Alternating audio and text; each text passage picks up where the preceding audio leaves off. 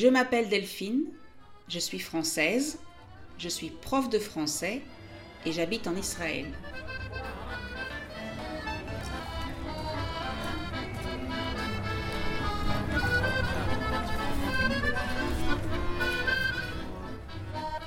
Je veux vous aider à parler mieux en français. Mais pour parler mieux, il faut aussi écouter et comprendre.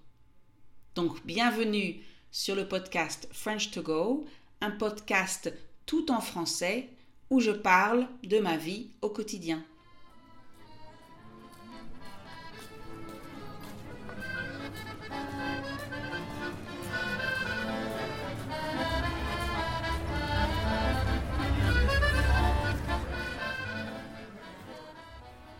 On a tous des périodes dans notre vie où on est stressé, on est tendu. C'est normal. On traverse parfois des moments difficiles dans notre vie personnelle ou professionnelle. On est inquiet, on s'inquiète, on se demande si tout va bien se passer, on a peur de ce qui peut arriver. C'est quelque chose qu'on ne peut pas vraiment contrôler. C'est une réponse humaine naturelle. Ne vous inquiétez pas, je ne vais pas vous parler de déprime, de dépression, d'angoisse, d'inquiétude, de stress, de tension. Ça y est, je vous ai fait toute la liste des adjectifs et mots qui décrivent un état d'esprit, une sensation semblable. Maintenant que vous avez tout ce vocabulaire triste et déprimant, on va passer à autre chose. En fait, je voudrais parler aujourd'hui de ce qu'on peut faire pour changer cet état d'esprit, pour faire disparaître ces sensations, pour que ces sentiments soient plus faibles, en bref, pour contrôler son stress. Bienvenue au nouveau mot. Donc je vais vous parler des différentes façons que j'ai observées autour de moi pour se calmer, se relaxer, se détendre, être paisible, être serein. Alors, vous, qu'est-ce que vous faites, vous, quand vous êtes stressé? Mes amis sont très différents. Chacun a une façon différente de gérer son stress. Certains d'entre eux se calment avec le sport, le sport physique celui qui vous fait bouger, celui qui vous fait transpirer, celui qui, qui fait augmenter votre fréquence cardiaque.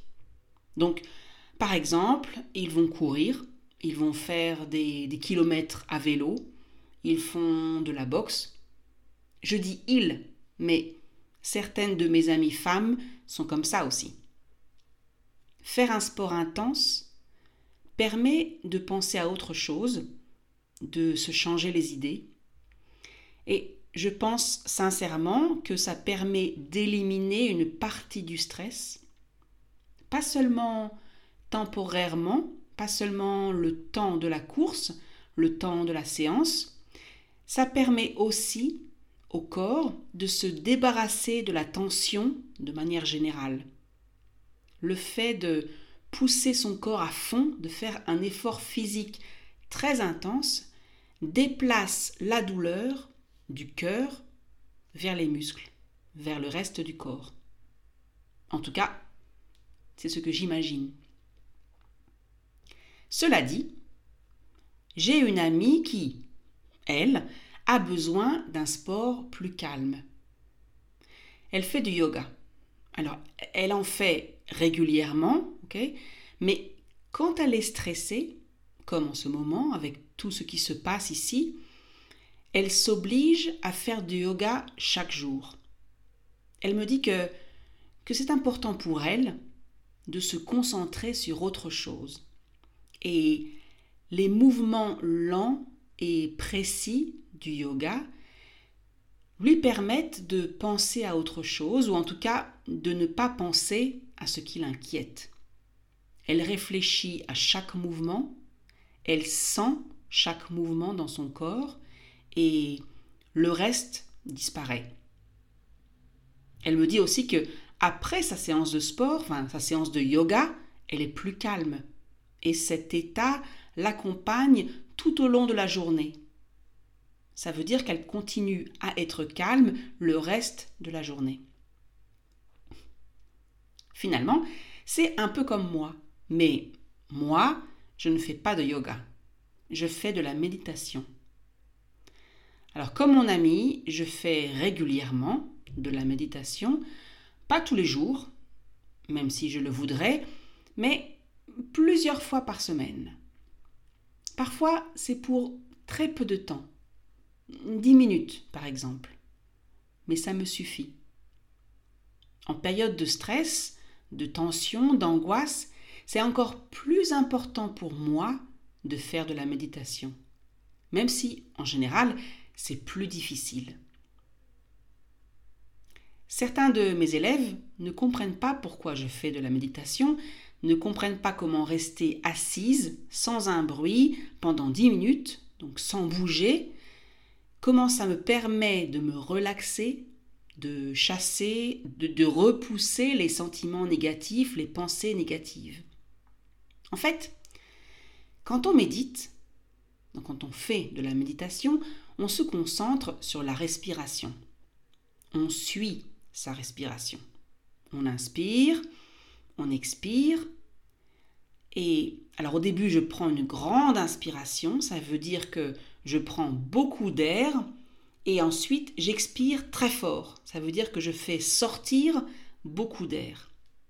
Et puis, peu à peu, je reprends une respiration normale. Et mon défi, mon challenge, est de me concentrer sur cette respiration sans la modifier, sans l'influencer, sans changer son rythme. Tout mon esprit est concentré sur l'air que j'aspire, donc au niveau de mes narines. Les narines, c'est là où l'air entre, vous savez, au niveau du nez. Donc, mon esprit est concentré sur l'air que j'aspire au niveau des narines et que j'expire ensuite au niveau des narines. Alors, bien sûr, mon esprit se perd parfois. Une pensée arrive. Ça peut être n'importe quoi. Quelque chose que j'ai oublié de noter sur ma liste, une scène du film que j'ai vu la veille, la veille c'est le jour d'avant, euh, ça peut être lié au passé, au présent, au futur, peu, peu importe en fait, parce que l'esprit est comme ça, l'être humain est comme ça. On pense tout le temps. On pense tout le temps à quelque chose. Mais quand je médite, j'apprends à observer ces pensées, euh, on va dire, de loin. Je me dis, tiens, voilà encore une pensée. Je ne m'énerve pas, je ne me dis pas que c'est impossible de se concentrer sur la respiration, que c'est impossible de méditer. Non, je me dis simplement, tiens, une pensée.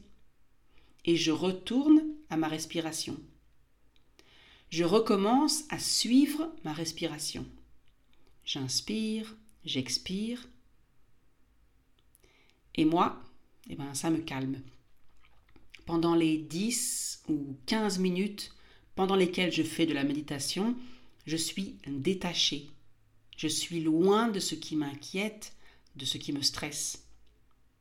Mais aussi, et c'est finalement ce qui est le plus important, je suis plus en contrôle de mon esprit quand je ne médite pas. Quand une pensée négative arrive, quand je commence à penser à quelque chose de négatif, à quelque chose qui pourrait m'apporter du stress, de l'inquiétude, je sais plus facilement repousser cette pensée et passer à autre chose. Je me sens plus en contrôle. Donc, j'ai parlé du sport intense, du sport plus calme comme le yoga, j'ai parlé de la méditation que je pratique, moi, pour me calmer. Mais je connais aussi d'autres personnes qui ont des solutions différentes.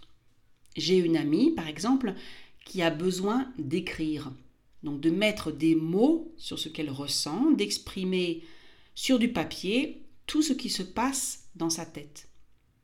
C'est pas exactement un journal intime, enfin peut-être que si, je, je ne sais pas. En tout cas, quand elle ne va pas bien, elle prend un stylo, un cahier et elle écrit. Elle dit que ça lui fait du bien.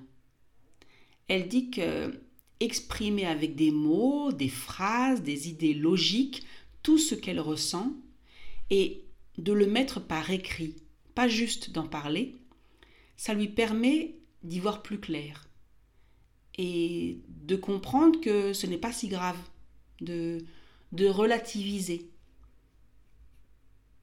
Et vous? Qu'est-ce que vous faites quand vous êtes stressé? Vous faites peut-être partie de ces gens qui écoutent de la musique, qui dansent, ou peut-être que vous préférez sortir dans la nature, regarder la mer, les vagues, l'horizon, faire une promenade dans la nature, en montagne, dans une forêt, se focaliser sur les fleurs, les plantes, les arbres, l'air pur. Mais il est aussi possible que votre manière d'évacuer le stress, de faire partir le stress, passe par la bouffe. La bouffe, et en français parlé, c'est tout ce qu'on mange. Alors on dit que ce n'est pas vraiment une solution pour le long terme, mais entre nous, manger, ça fait du bien sur le moment, non?